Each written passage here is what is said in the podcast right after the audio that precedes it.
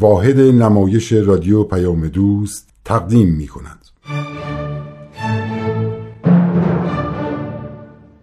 شعله فصل اول سرگذشت لوا گتسینگر یکی از مؤمنین اولیه آیین بهایی در سرزمین آمریکا.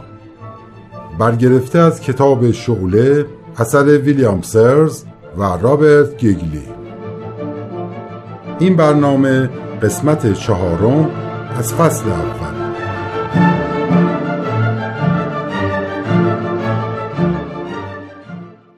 من لویزا آرورا مور هستم که در سال 1871 میلادی در دهکده در شمال استان نیویورک متولد شدم. اطرافیان منو لوآ صدا می کردن. ولی بعدها حضرت عبدالبها به من لقب لوا یعنی پرچم دادن.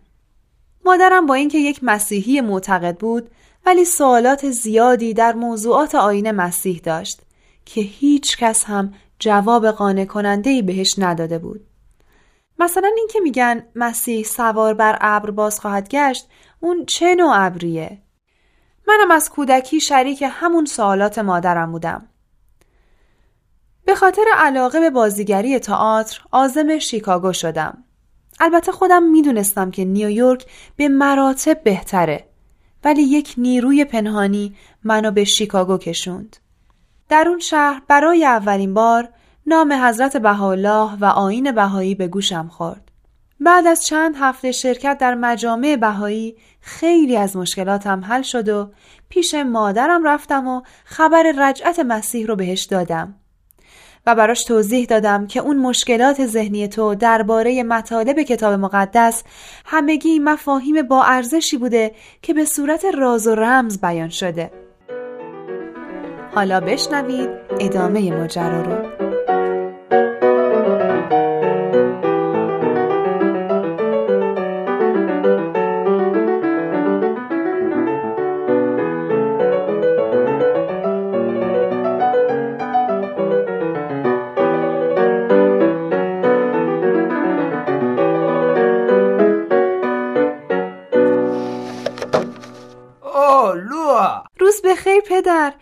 اومدی دخترم خوش اومدی. بیا ببوستمت.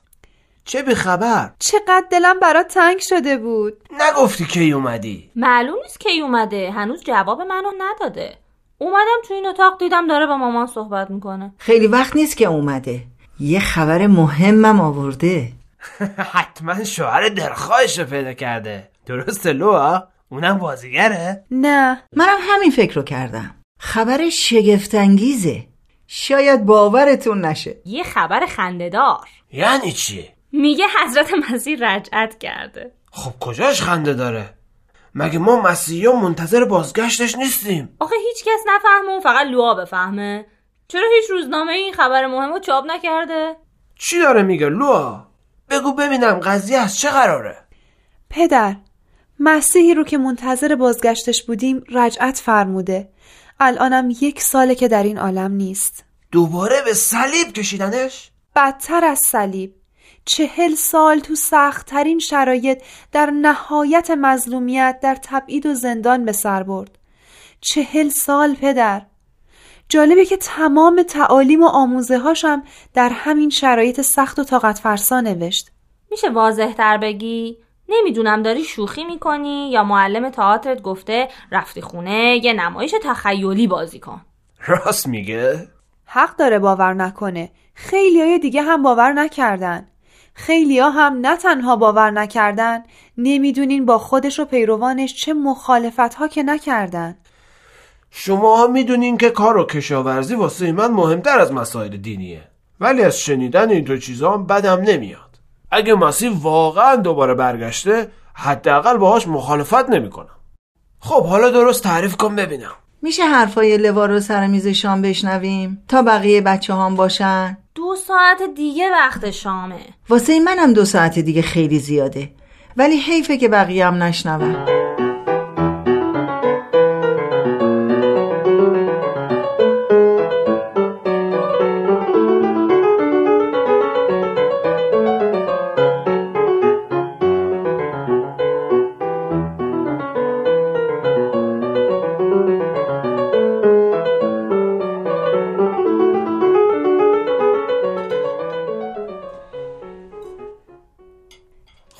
همه حاضرن و منتظریم ببینیم لوها چی می‌خواد بگه. پدر همونطور که امروز از گفتم اون شخصی که منتظر اومدنش بودیم اومده. انتظارها به پایان رسیده. حالا وقتشه که هرچی زودتر تعالیم نجات بخشش رو در عالم منتشر کنیم تا بشر از مشکلاتی که پیش رو داره رها بشه. تو گفتی مسیح رجعت کرده و بعد از چهل سال تحمل زندان و تبعیدی فوت کرده. پس چرا هیچ اتفاقی تو دنیا نیفتاده؟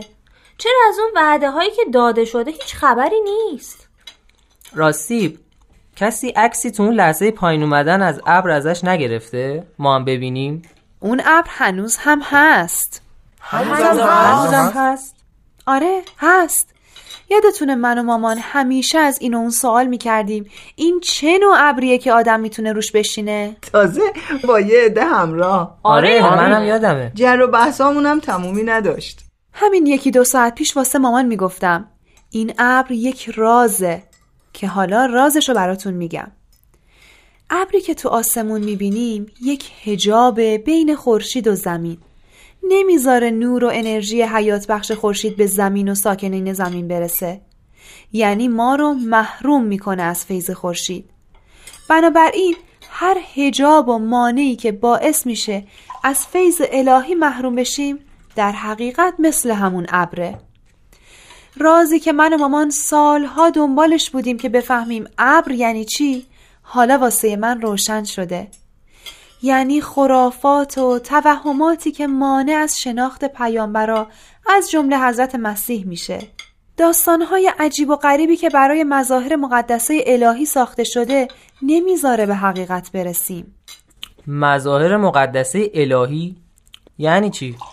یعنی کسانی که مظهر تمام صفات و علم و قدرت خداوندی هستند. یعنی همون پیامبرا. منظورت از ابر اینه که همه معجزاتی که به پیامبران نسبت داده شده خرافات بوده؟ یعنی اونا این قدرت هایی که گفته شده رو نداشتن؟ قدرت لایتناهی الهی در وجودشون هست ولی باید ببینیم از پیامبران چه انتظاری داریم. اونا برای جادوگری و شعبده بازی نیومدن. خوب دقت کنیم بچه ها پیامبران مثل ما انسان ها خلق شدن. متولد میشن رشد می‌کنن ازدواج می‌کنن. حالا مسیح ازدواج نکرده ولی بقیه که کردن. گرسنه میشن غذا می‌خورن حتی مریض میشن و بالاخره هم میمیرن. پس مثل ما انسان ها هستن.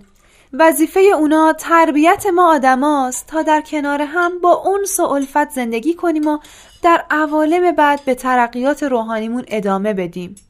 هدف اونا به تکامل رسوندن انسان هاست ببینین عزیزان من پیامبرا مربیان الهی هستند و بس. شعبده باز نیستن. چه جالب. راست میگه ها. اگه مثلا تو مدرسه به ما بگن یه معلم قوی و توانا داره بر درس ریاضیتون میاد ممکنه هر کی از کلمه قوی و توانا یه برداشتی بکنه.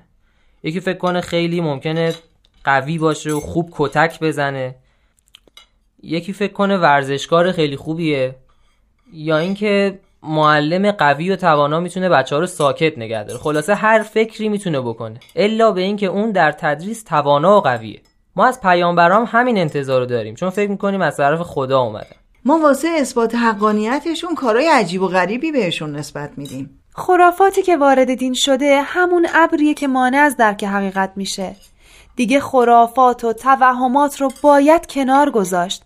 این هجاب رو باید کنار زد تا از حقیقت بهره برد. لوا میشه یه لحظه صبر کنی تا برم آشپزخونه و بقیه غذا رو بیارم؟ باشه منم میام کمکت.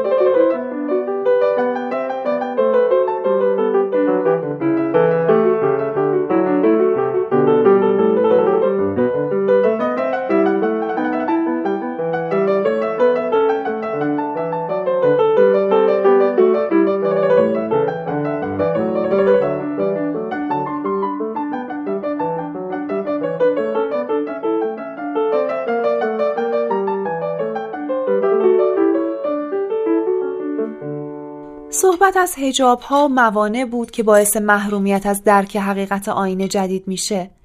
نه تنها محرومیت بلکه همین خرافات و توهمات و تعصبات باعث میشه که مؤسس آین جدید مورد ظلم و اذیت و آزار قرار بگیره. حضرت بهاءالله هم که زندگی مرفه و خوبی داشتن چون پدرشون وزیر بودن و ثروت زیادی براشون به ارث گذاشته بودن بهشون هزاران بلا وارد کردن. ثروتشون رو غارت کردن به حبس سیاهچال انداختنشون. از سرزمین خودشون تبعید کردن در بد آب و هواترین نقطه عالم محبوس کردن. بعد از رهایی از اون زندان مخوف که محل حبس خطرناکترین افراد بود هم تا آخر حیات در اون شهر زندگی کردن.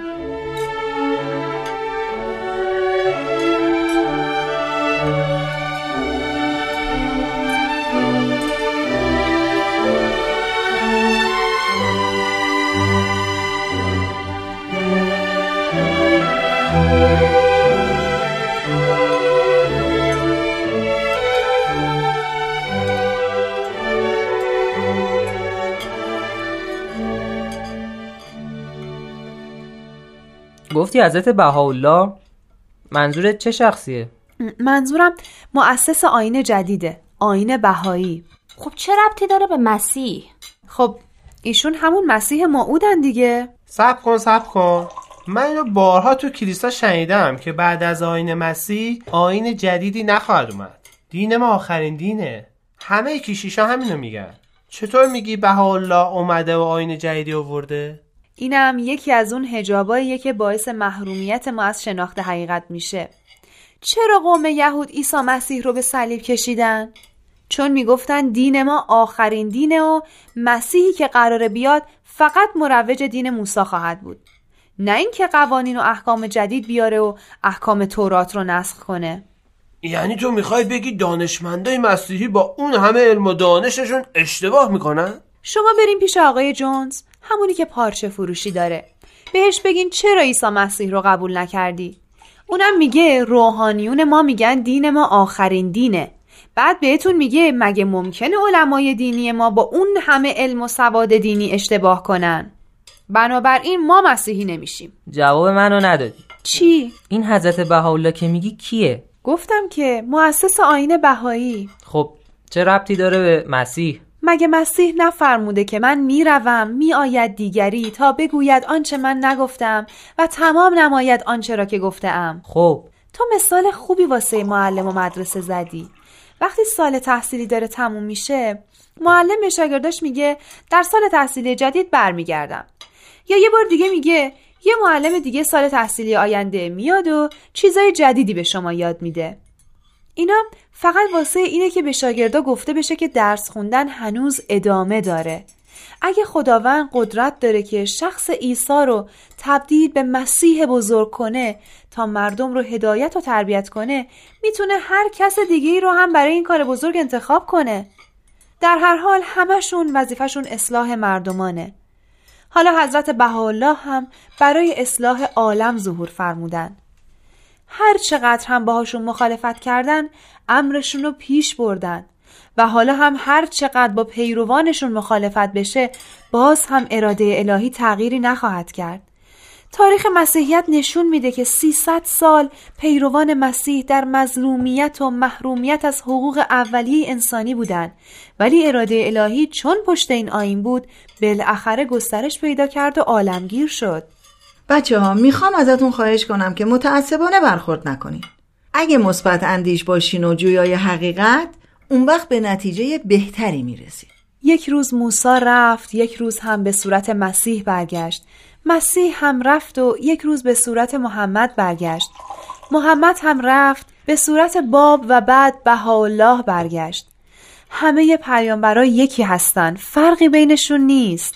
لو اگه همه حرفات درست بود با این چیزی که گفتی فهمیدم که گمراه شدی چرا؟ پیروان محمد چندین و چند سال با مسیحی ها جنگیدن چطور تو محمد رو با مسیح یکی می‌دونی؟ اولا برای ساختن دنیای بهتر باید انصاف داشته باشیم و از عقل خدادادیمون استفاده کنیم ثانیا اگه پیروان دینی با پیروان دین دیگه با هم بجنگن دلیل بر این نیست که پیامبرشون بد بوده پیروان جنگیدن با هم مگه مسیح نگفته که اگه این طرف صورتتو زدن اون طرفشم بیار که بزنن پس چرا این همه جنگ و خونریزی؟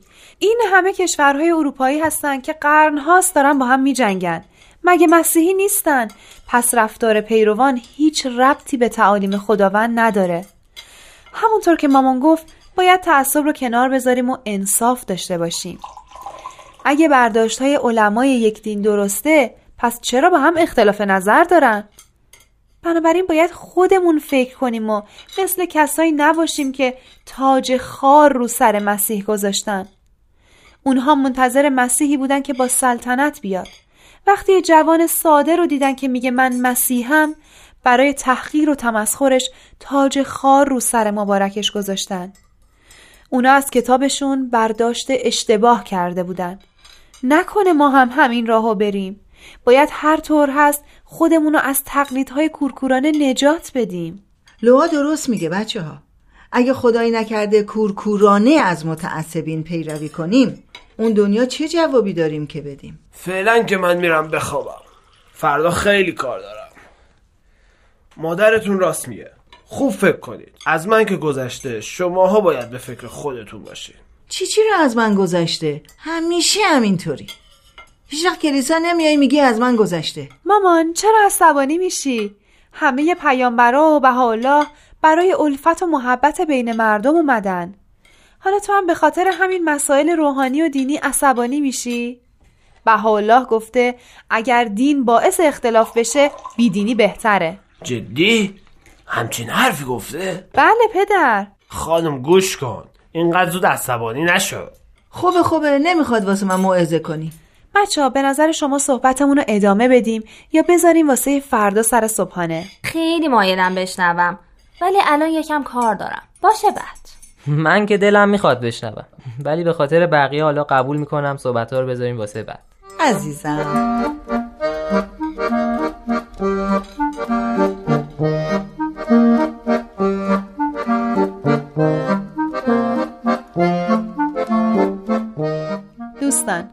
بقیه شرح احوال منو هفته آینده بشنوید.